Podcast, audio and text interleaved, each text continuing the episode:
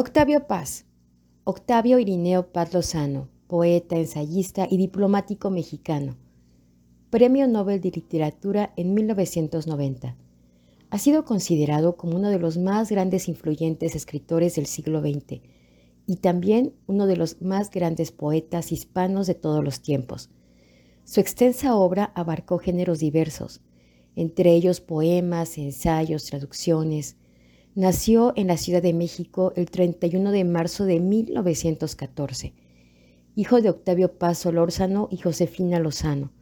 Su padre trabajó como abogado y escribano del caudillo Emiliano Zapata y participó en la reforma agraria. Paz fue introducido a la literatura a una edad temprana gracias a la biblioteca de su abuelo. Hijo y nieto de periodistas políticos, siguió la tradición familiar y se convirtió en escritor, publicando su primer volumen de poesía, Luna Silvestre, en 1933. También estudió en las facultades de Leyes y de Filosofía y Letras de la Universidad Nacional Autónoma de México. Sus preocupaciones sociales también se dejaron sentir prontamente y en 1937 realizó un viaje a Yucatán con la intención de crear una escuela para hijos de trabajadores. En junio de ese mismo año contrajo matrimonio con la escritora Elena Garro, con quien tuvo una hija y de la que se separaría años después. Abandonó sus estudios académicos para realizar junto con su esposa un viaje por Europa, que sería fundamental en toda su trayectoria vital e intelectual. En París tomó contacto, entre otros, con César Vallejo, Pablo Neruda y fue invitado al Congreso de Escritores Antifascistas de Valencia.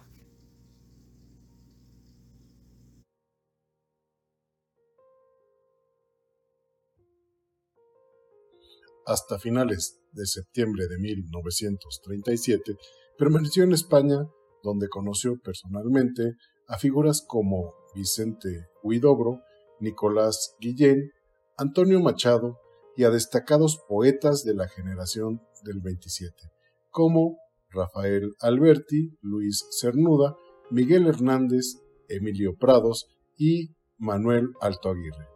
Además de visitar el frente durante la Guerra Civil Española de 1936 al 39, escribió numerosos artículos en apoyo a la causa republicana.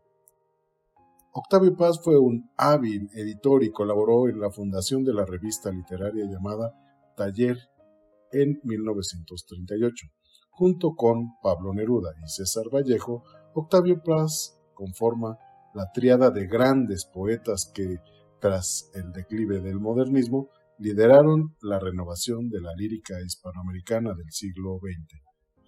Entró en el servicio diplomático en 1945 y más tarde fue nombrado embajador de México en la India, posición que ocupó de 1962 a 1968.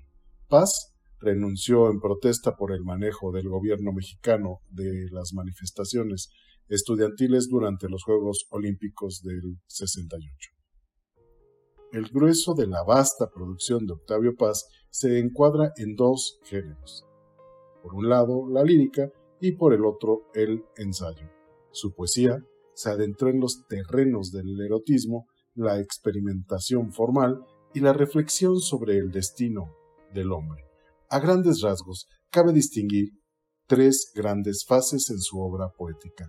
La primera, Paz, pretendía penetrar a través de la palabra en un ámbito de energías esenciales que lo llevó a cierta impersonalidad.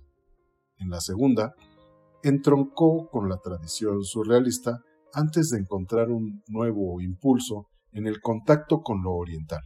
En la última época de su trayectoria lírica, el poeta dio prioridad a la alianza entre erotismo y conocimiento.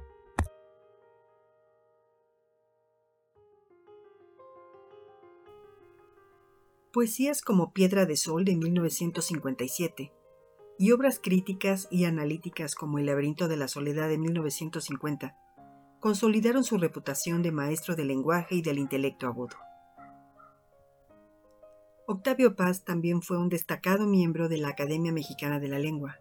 se le considera una de las figuras más emblemáticas de la institución. Impartió clases en las universidades de Cambridge y Harvard. Produjo más de 30 libros y colecciones de poesías en su vida. Paz recibió numerosos premios por su trabajo, como el Premio Cervantes de 1981, coronación a una ejemplar trayectoria ya previamente reconocida con el máximo galardón de las letras hispanoamericanas.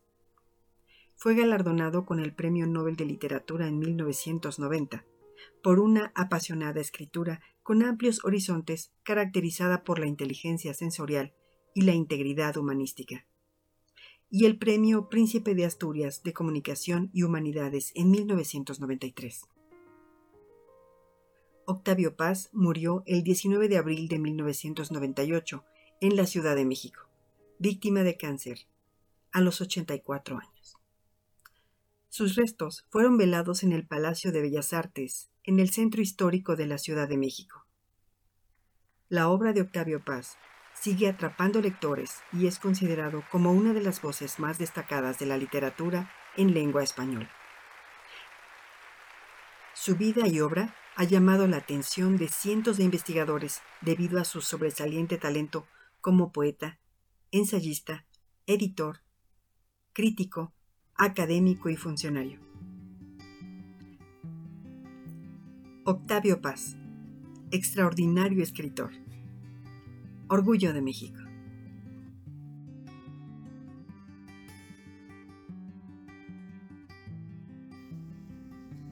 Quiero compartir con ustedes un dato importante sobre uno de los capítulos más polémicos del libro El laberinto de la soledad, Los hijos de la Malinche.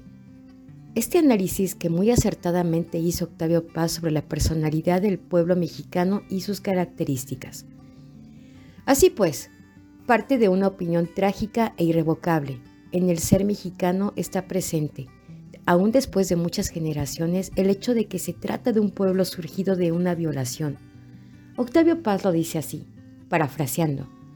En todas sus dimensiones, de frente y de perfil, en su pasado y en su presente, el mexicano resulta un ser cargado de tradición, que acaso, sin darse cuenta, actúa obedeciendo a la voz de la raza. Antes de mandar a alguien muy lejos, de chingar o de ser chingado, como dijo Octavio Paz, aquí van algunas curiosidades sobre esta exuberante expresión, que es importante conocer. Va. 1. La chingada hace referencia a la madre. Paz explica que la palabra representa a la maternidad, ya sea la llorona o cualquier madre sufrida. 2. Su origen es azteca y viene de Sinashli, semilla de hortaliza. El escritor se puso a investigar de dónde provenía la expresión y se topó con el libro Anarquía del lenguaje en América Española, de Darío Rubio. En él se dice que chingaste es igual a shinashli, semilla de hortaliza, o shinashli, aguamiel fermentado. 3. En América Latina esta palabra se relaciona con el alcohol. Por ejemplo, en Guatemala y El Salvador, chingaste se refiere a los residuos que quedan en el vaso.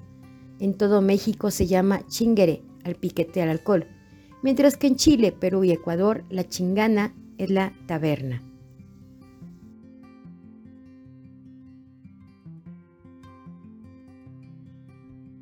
En esta obra, Octavio Paz realiza un análisis de la psicología y el actuar del mexicano a través de las etapas históricas más sobresalientes, la conquista y la colonia, la reforma, la revolución y la época contemporánea. Señala que el mexicano, una vez consumada la conquista, se encuentra huérfano, teniendo que volver a la naturaleza para llenar ese vacío generado por la destrucción de sus dioses, sus templos, su creencia, es decir, la destrucción de su ser.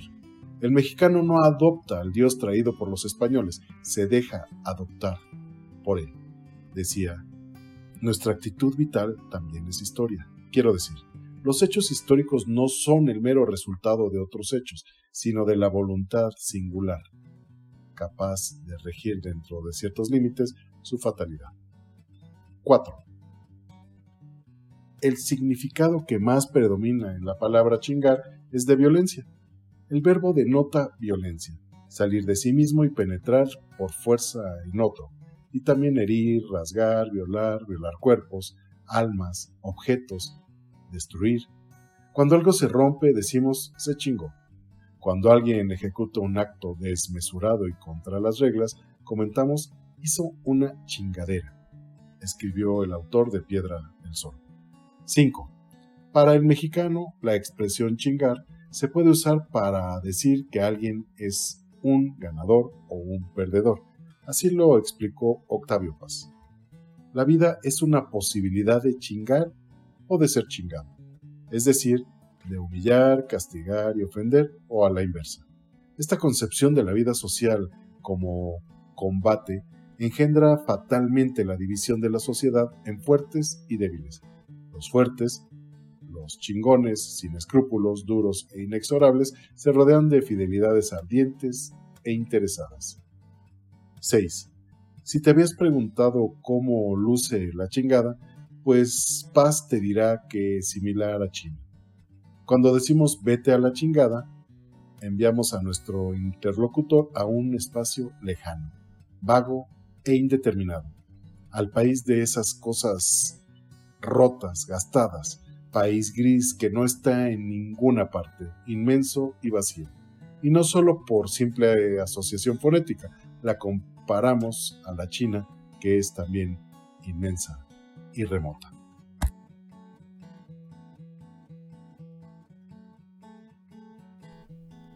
He aquí un fragmento más del ensayo El laberinto de la soledad, tal cual fue escrito por Octavio Paz y que nos ayuda a comprender mejor esto de ser mexicanos. Nuestro grito es una expresión de la voluntad mexicana de vivir cerrados al exterior. Sí, pero sobre todo cerrados frente al pasado. En ese grito condenamos nuestro origen y renegamos de nuestro hibridismo. La extraña permanencia de Cortés y de la Malinche en la imaginación y en la sensibilidad de los mexicanos actuales revela que son algo más que figuras históricas. Son símbolos de un conflicto secreto que aún no hemos resuelto. El mexicano no quiere ser ni indio ni español, tampoco quiere descender de ellos. Los niega y no se afirma en tanto que mestizo, sino como abstracción. Es un hombre, se vuelve hijo de la nada. Por otro lado, la poesía de Octavio Paz es de una rotunda belleza. Sus poemas reflejan de forma magistral la ética, la estética, su relación con la naturaleza, su fascinación por los opuestos, el tiempo y por sobre todo su gran pasión por la literatura. Escuchemos. Puntos de partida hacia el poema. Segunda parte. Hablar por hablar. Arrancar sones a la desesperada. Escribir al dictado lo que dice el vuelo de la mosca ennegrecer. El tiempo se abre en dos. Hora del salto mortal. Palabras, frases, sílabas, astros que giran alrededor de un centro fijo. Dos cuerpos, muchos seres que se encuentran en una palabra. El papel se cubre de letras indelebles que nadie dijo, que nadie dictó, que han caído ahí y arden y queman y se apagan. Así pues existe la poesía, el amor existe, y si yo no existo, existes tú. Por todas partes, los solidarios forzados empiezan a crear las palabras del nuevo diálogo.